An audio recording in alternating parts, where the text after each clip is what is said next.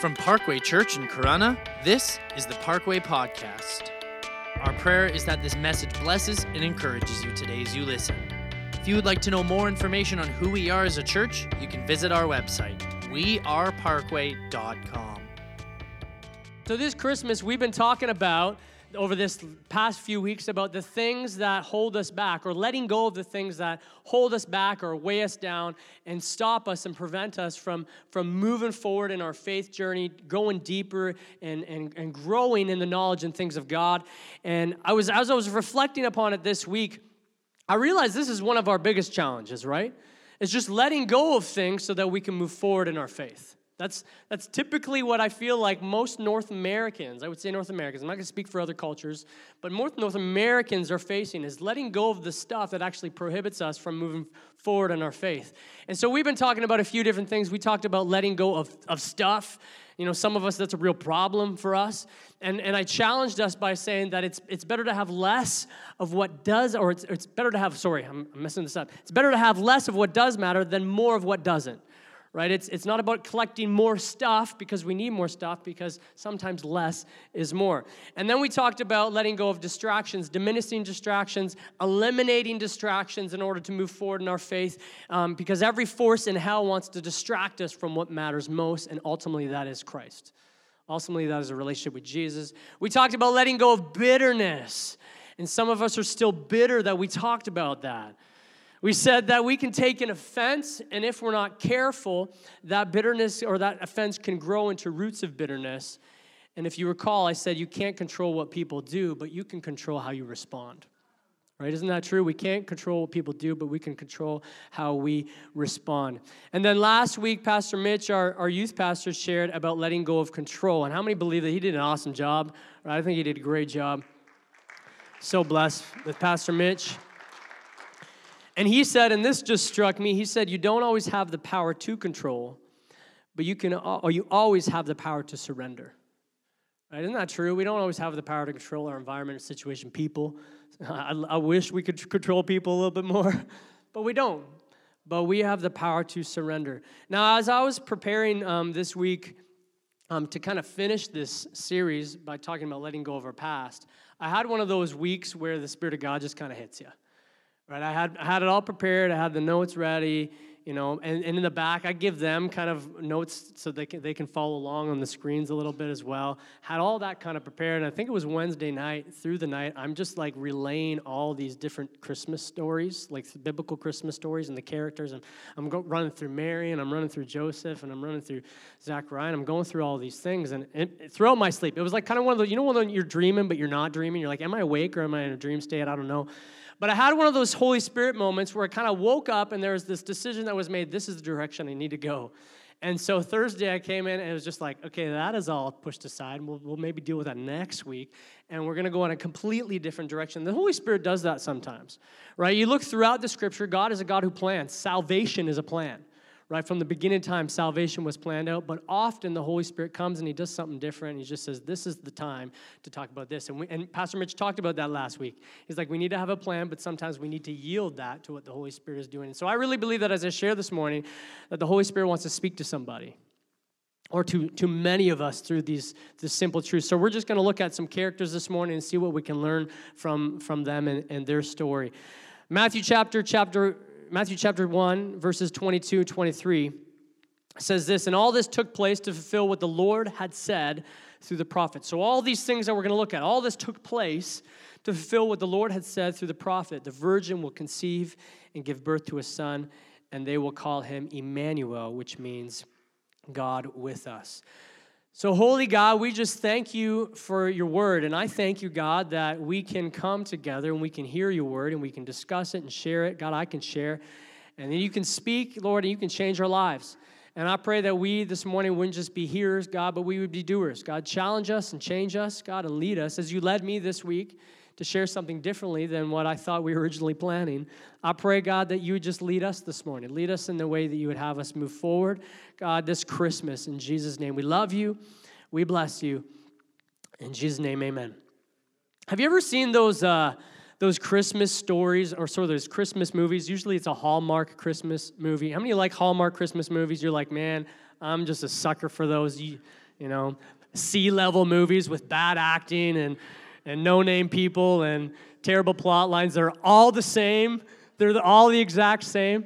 Usually it's those movies that, or sometimes you catch one that, that it's, it's looking at different people's lives right? It's looking at this person's life and it's looking at this person's life and it's looking at this person's life and they're all different, but then in the end they all kind of come together and they, they celebrate Christmas. You know what I'm talking about? Well, when I when I think about the biblical Christmas story, I, I think of something like that. I think about there's this one main event that's happening and it's the it's it's god incarnate coming coming to be born right? But there's but there's stories around it. There's stories around um, the big story of, uh, of the cosmic god who holds the whole universe in his hand. There's there's a story of a, of a woman named mary and there's a story of a man named zachariah and there's a story of a, of a woman named elizabeth and so many shepherds and, and wise men. And as much as as as each of them have a different story it's all interwoven into one big main story one big main story, the biblical Christmas story. And I say, I say biblical Christmas story on purpose because I, I'm, I'm mindful that there may be people here that you don't realize that the Christmas story has nothing to do with Santa Claus.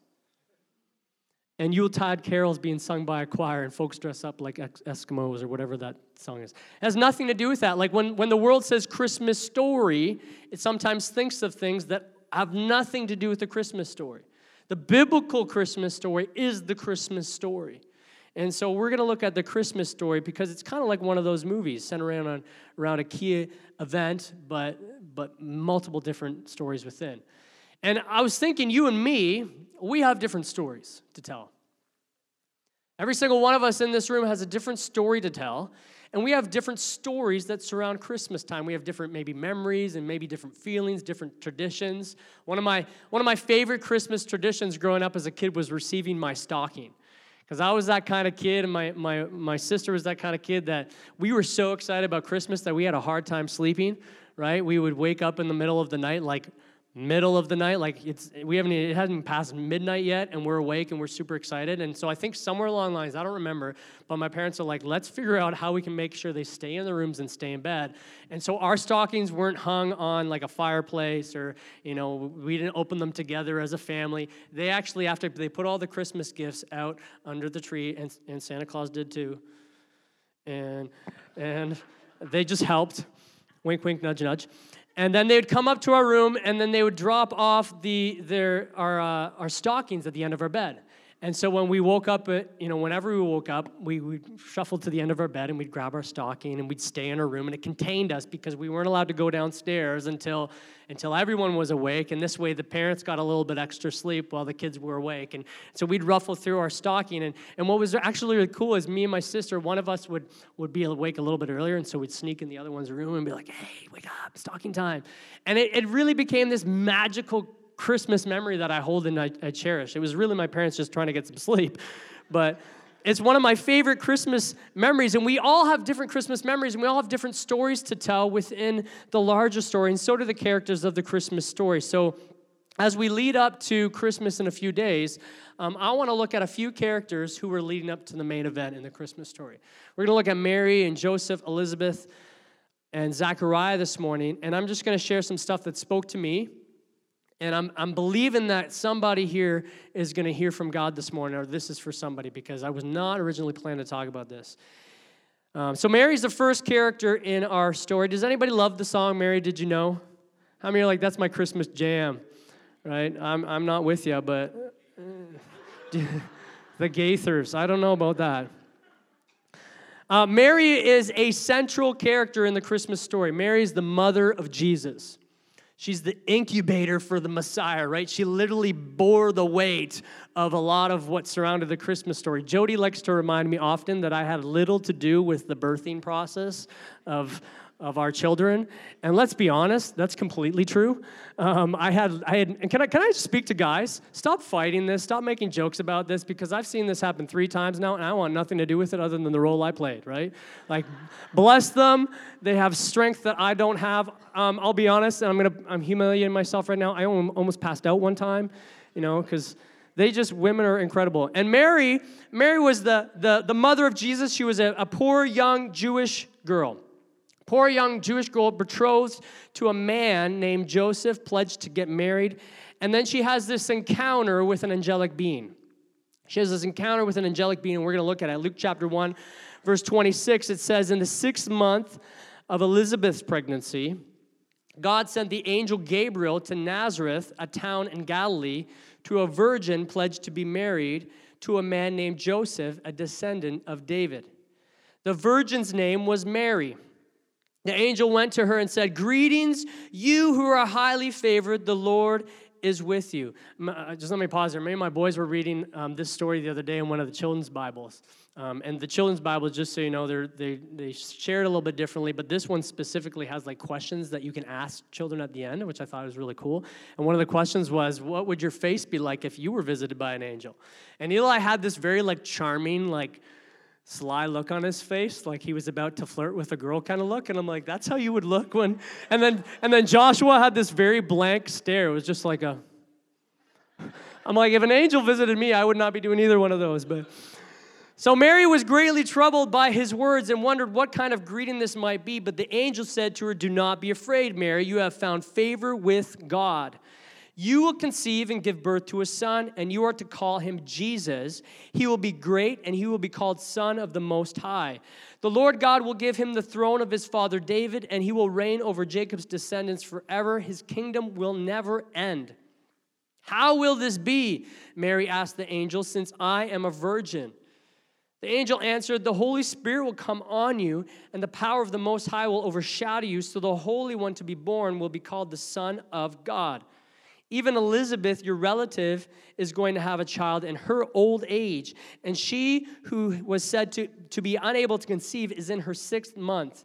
For no word from God will ever fail. You just, somebody needs to write that down. For no word from God will ever fail. If you ever find yourself doubting what God has said, just write this down, remember, and hold on to it. For no word from God will ever fail. Can I just say this? If it fails, it probably wasn't of God because no word of God fails. Lastly, verse 38 I am the Lord's servant, Mary answered. May your word to me be fulfilled. Then the angel left her. Now imagine you're Mary. Imagine you're Mary. You're, uh, you're young. Most early Christian writings and scholars say that Mary was anywhere between the age of 12 and 15. And around that age is where most Jewish young girls were betrothed.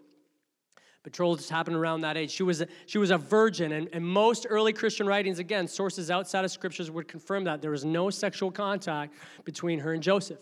There's no sexual contact between Mary and anybody. So you're Mary, this young girl, and you receive this kind of message from God.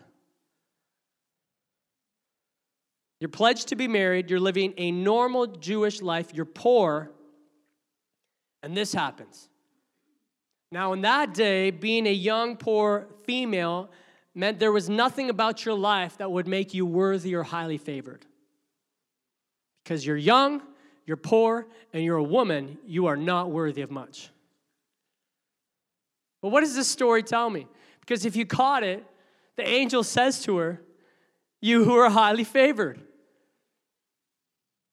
This story tells me something important, and you see this woven throughout the stories of the scripture. That God does not look at your life to determine your worth.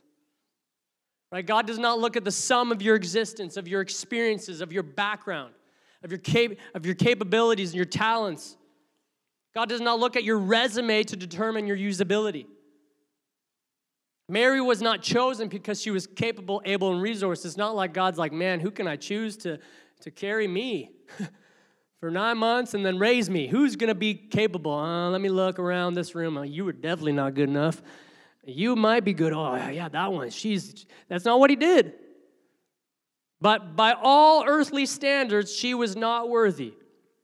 She was chosen, though, in accordance with God's plan, his will, and his grace. Nothing to do with Mary, everything to do with God. Can I just ask you to look at your life? You may look at the sum of your life and think, how can God use me? Maybe you look at yourself and you see someone that's broken. Failure. Screw up. Nobody. Rejected. Think about what would Mary be thinking? I'm young. What? Poor? A woman? See, God can take the useless, worthless things by earthly standards and through his power accomplish incredible feats.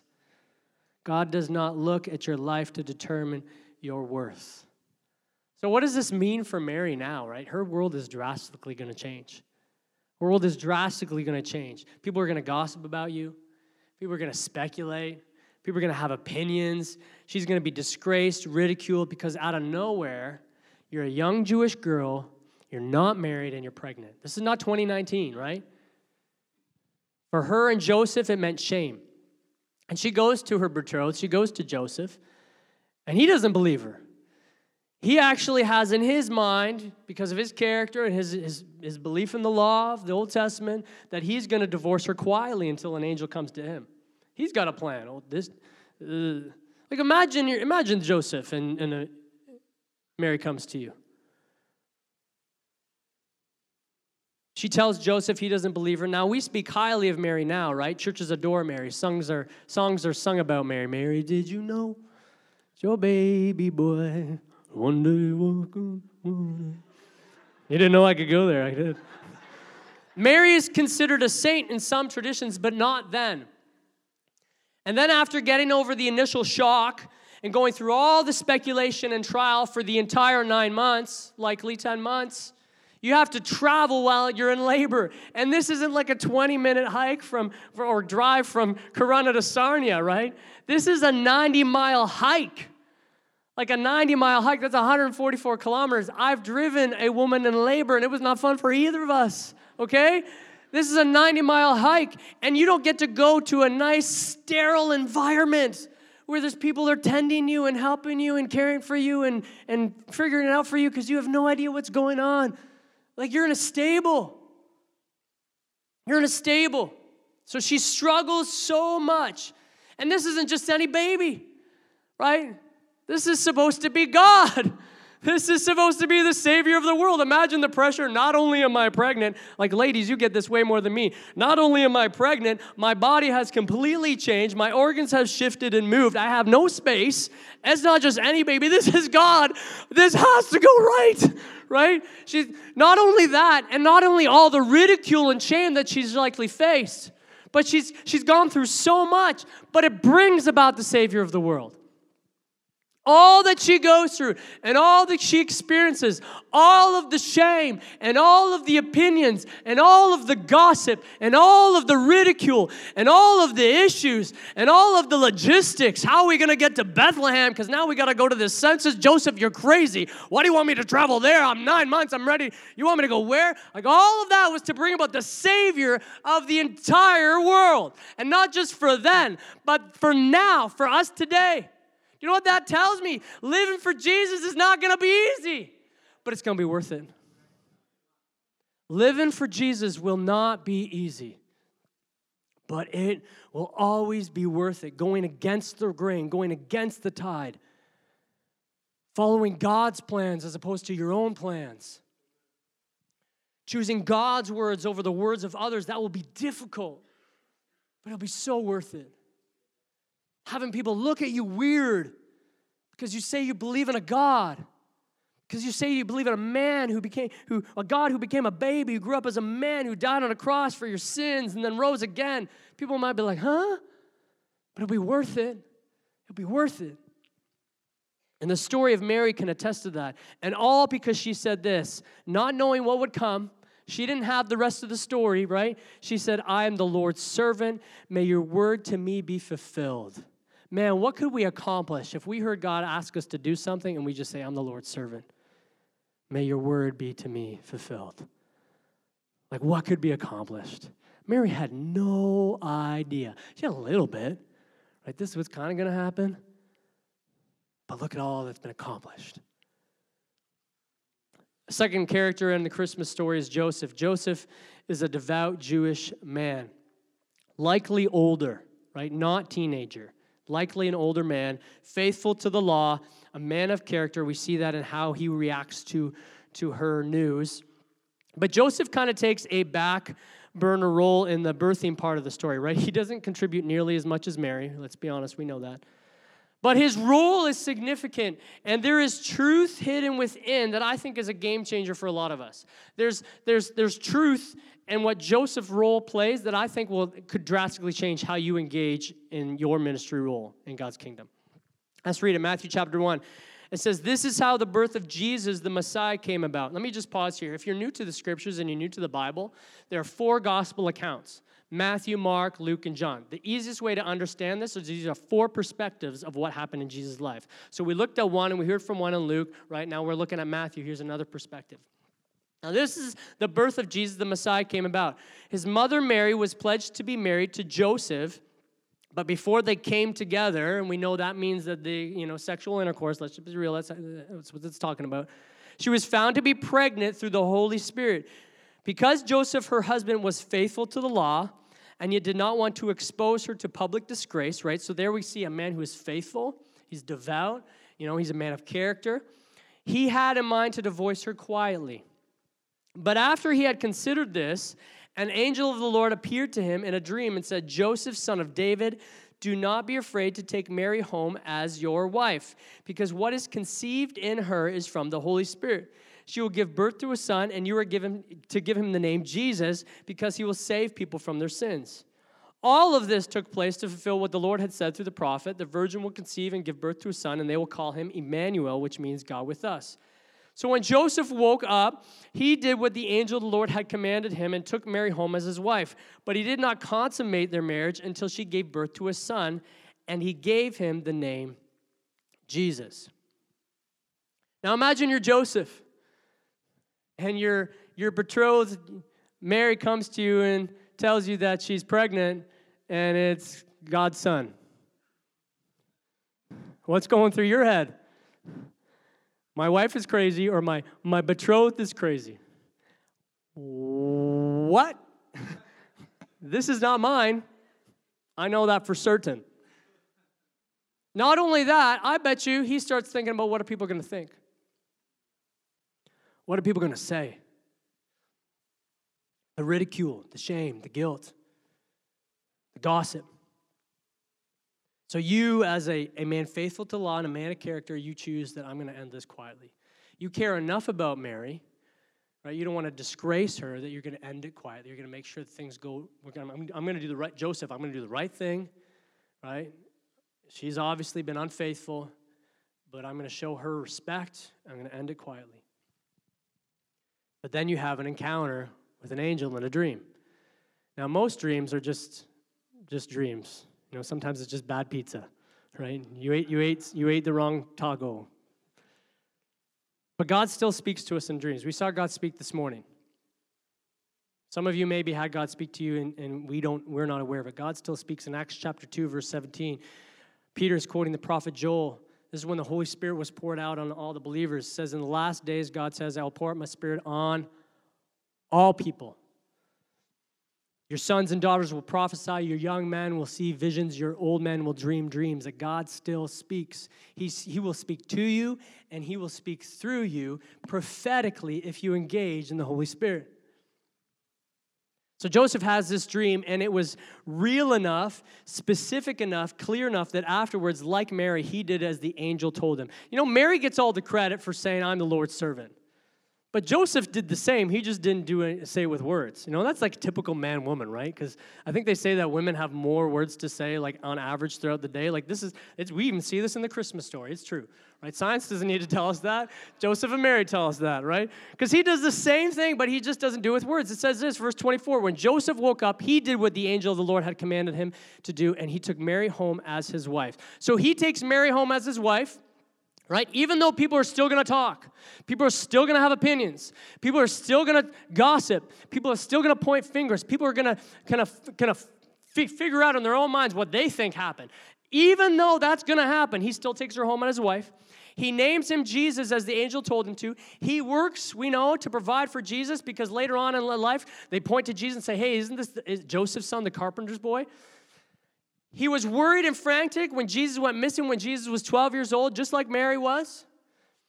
But here's the thing Joseph took on a background role to the whole Christmas story Because you don't read much about Joseph, you don't see much about Joseph, but Joseph is key in raising Jesus.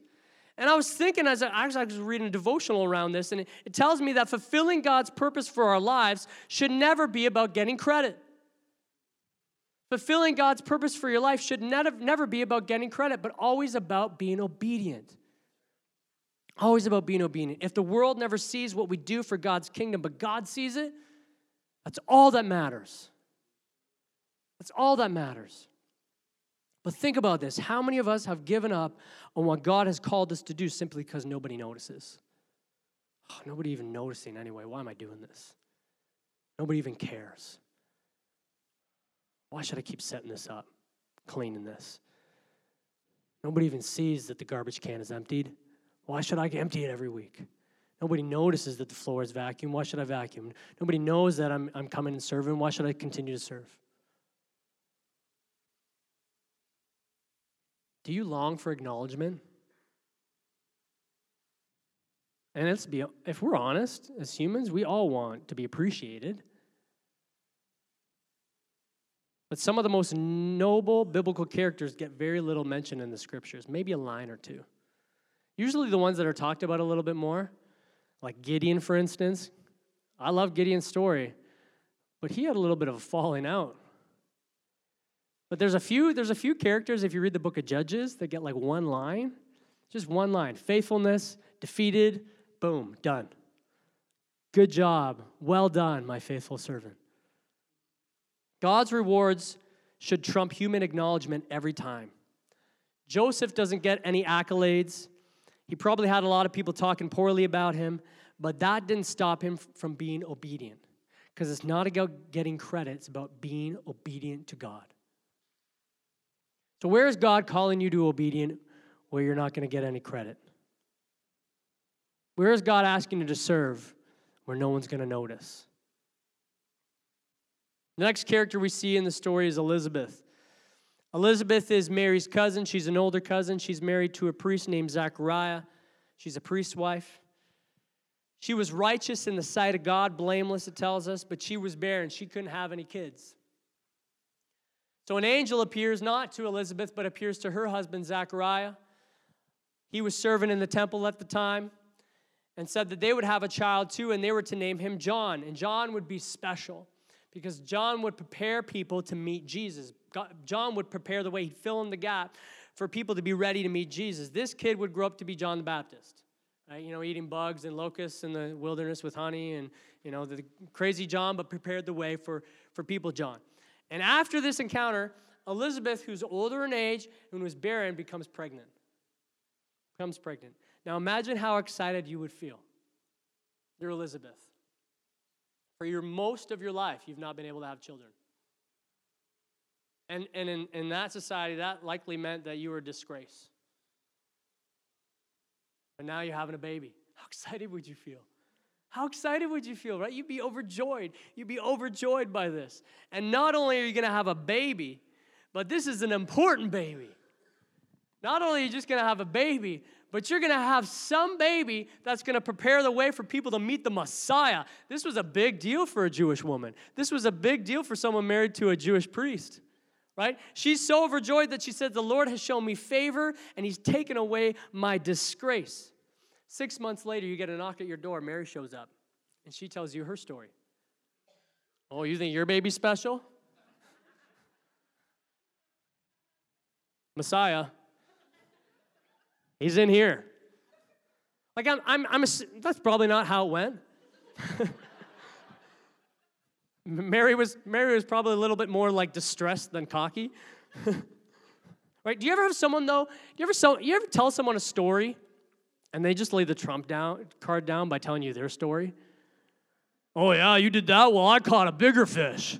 You know, and they don't even mean to trump your story, but they just they happen to. They don't even wait for you to finish telling your story. They just wait for you to pause to breathe, and then there's talking.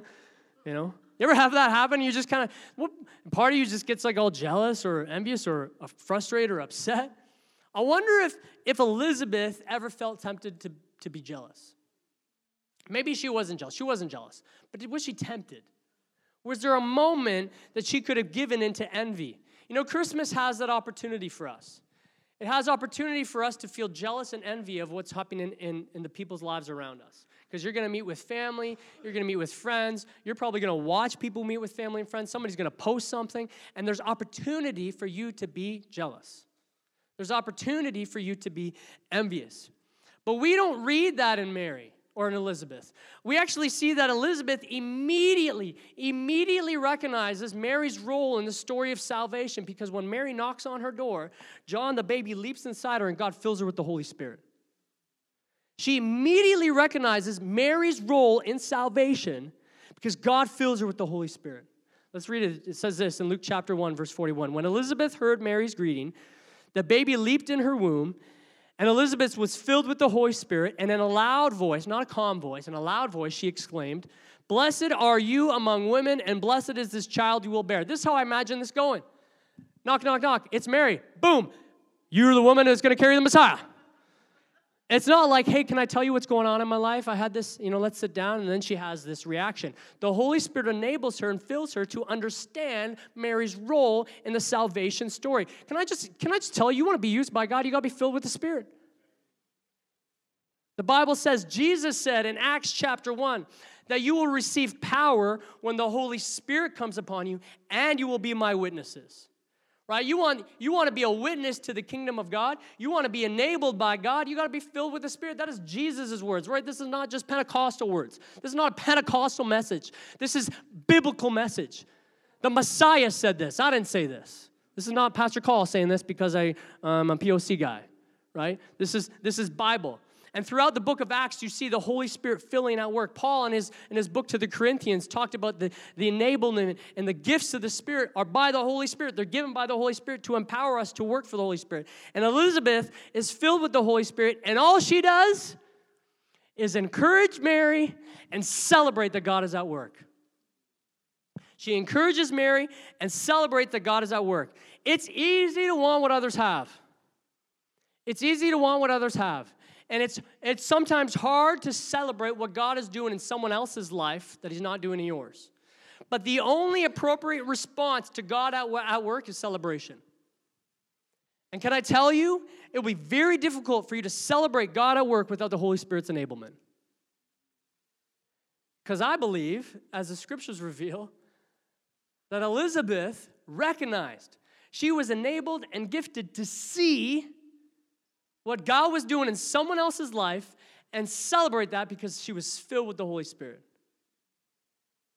You want to celebrate what someone else's, what God is doing in someone else's life? Be filled with the Holy Spirit. Holy Spirit, fill me. It's my little girl saying, Daddy, yeah. She agrees with me. Amen. That leaves us with one final character to look at leading up to the main event, the Christmas story, and that is Zechariah. Zechariah is Elizabeth's husband. He's a priest in the temple. And along with Elizabeth, the Bible says that he was righteous and blameless in the sight of God. But Zechariah shows us another side to the Christmas story. Like, like the others, his faith was challenged. But unlike the others, he shows skepticism. And he trusts more in his reasoning than he does the promise of God. So he encounters an angel while he's ministering in the temple. And the angel tells him that Elizabeth, his wife, who is older and could not have children, would become pregnant. Let's read about it. When Zechariah saw him, the angel, he was startled and was gripped with fear. But the angel said to him, Do not be afraid, Zechariah. Your prayer has been heard. Come on, what's he been praying for? God, use me. God, use me. Use my family. Let my wife, let, let's have a child. Your prayer has been heard. Your wife Elizabeth will bear you a son, and you are to call him John. He will be a great joy and delight to you, and many will rejoice because of his birth, for he will be great in the sight of God. He is never to take wine or other fermented drink, and he will be filled with the Holy Spirit even before he's born. He will bring back many people from Israel to the Lord their God, and he will go on before the Lord in the spirit and power of Elijah to turn their hearts of the parents to their children and the disobedient to the wisdom of the righteous, to make ready a people prepared for the Lord. Can you imagine your Zachariah? You're praying. This is, what, this is what happens when you pray to a good God who's a big God and capable. You pray for one thing, he gives you more. not only are you going to have a baby, you're going to have a great baby. Not only are you going to have a baby, you're going to have a baby that's going to prepare the way for the Messiah. I'll do you one, and I'll do you one more. Verse 18 Zechariah asked the angel, How can I be sure of this?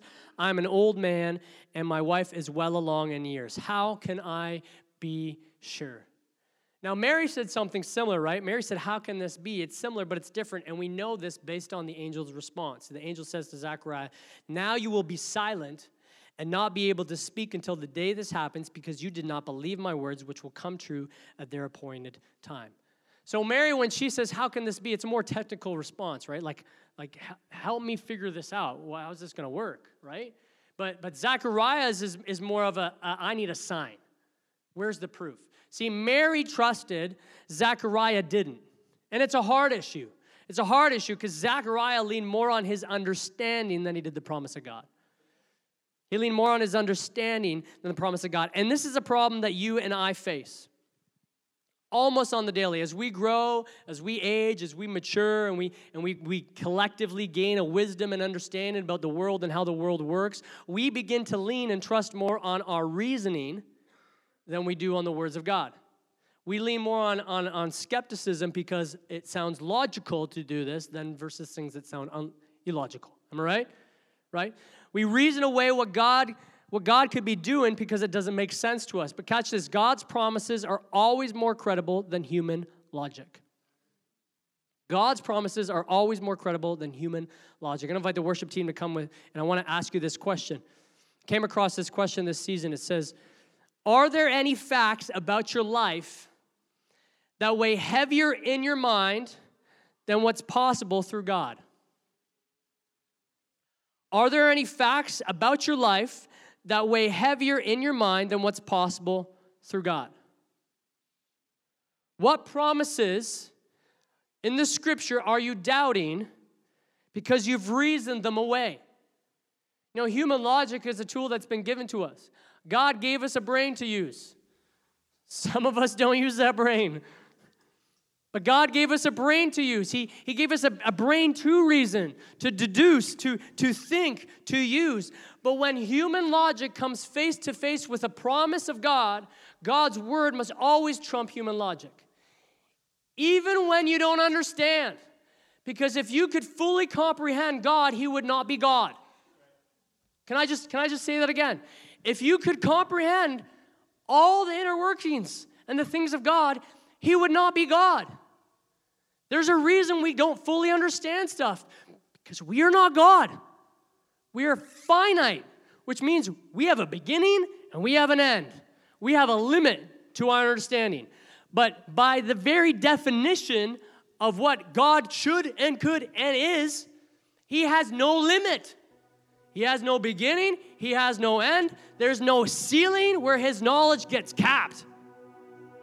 So it may not make sense to you, and that's okay because you're not that smart. You may have a really high IQ, but your smartest thought doesn't even compare to his lowest, the scriptures tell us.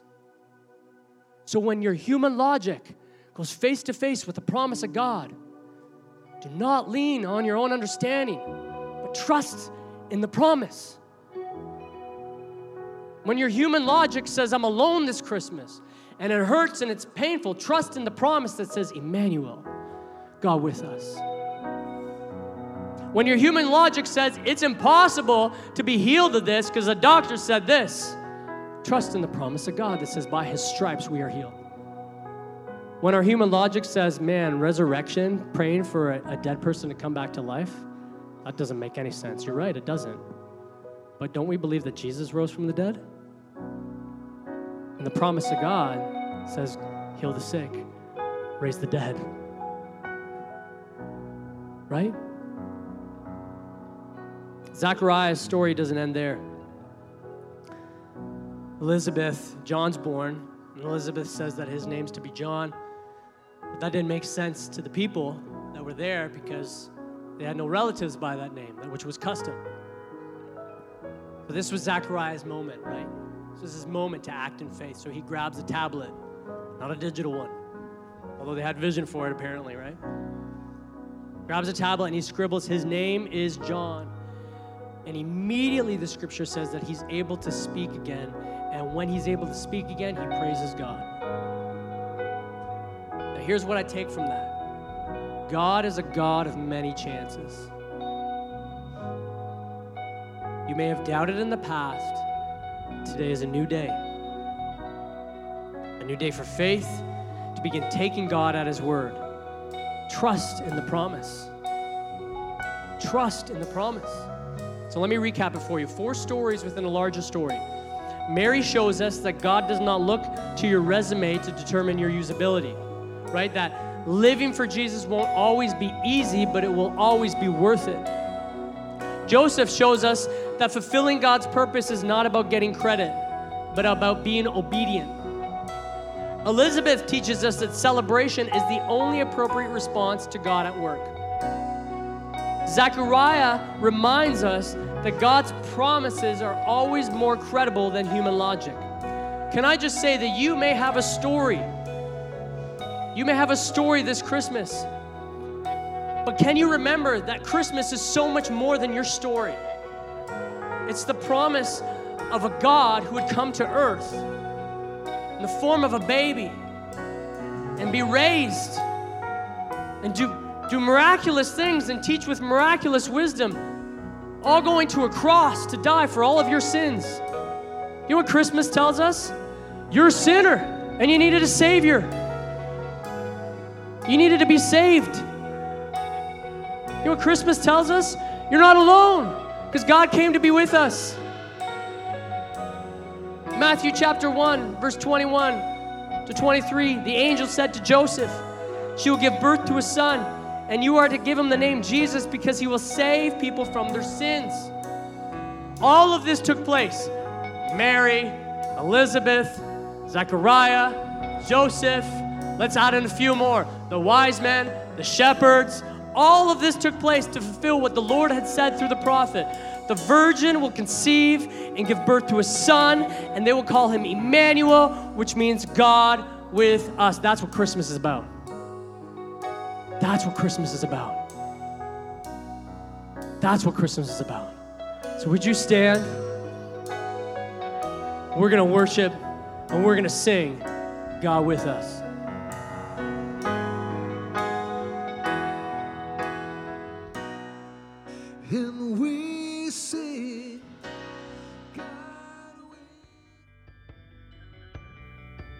Thank you so much for listening. We hope that this message brought you closer with Jesus and gave you a better understanding of your walk with Him today. If you would like to know more about who we are as a church, you can visit our website, weareparkway.com. You can also like us on Facebook and follow us on Instagram at parkway.church.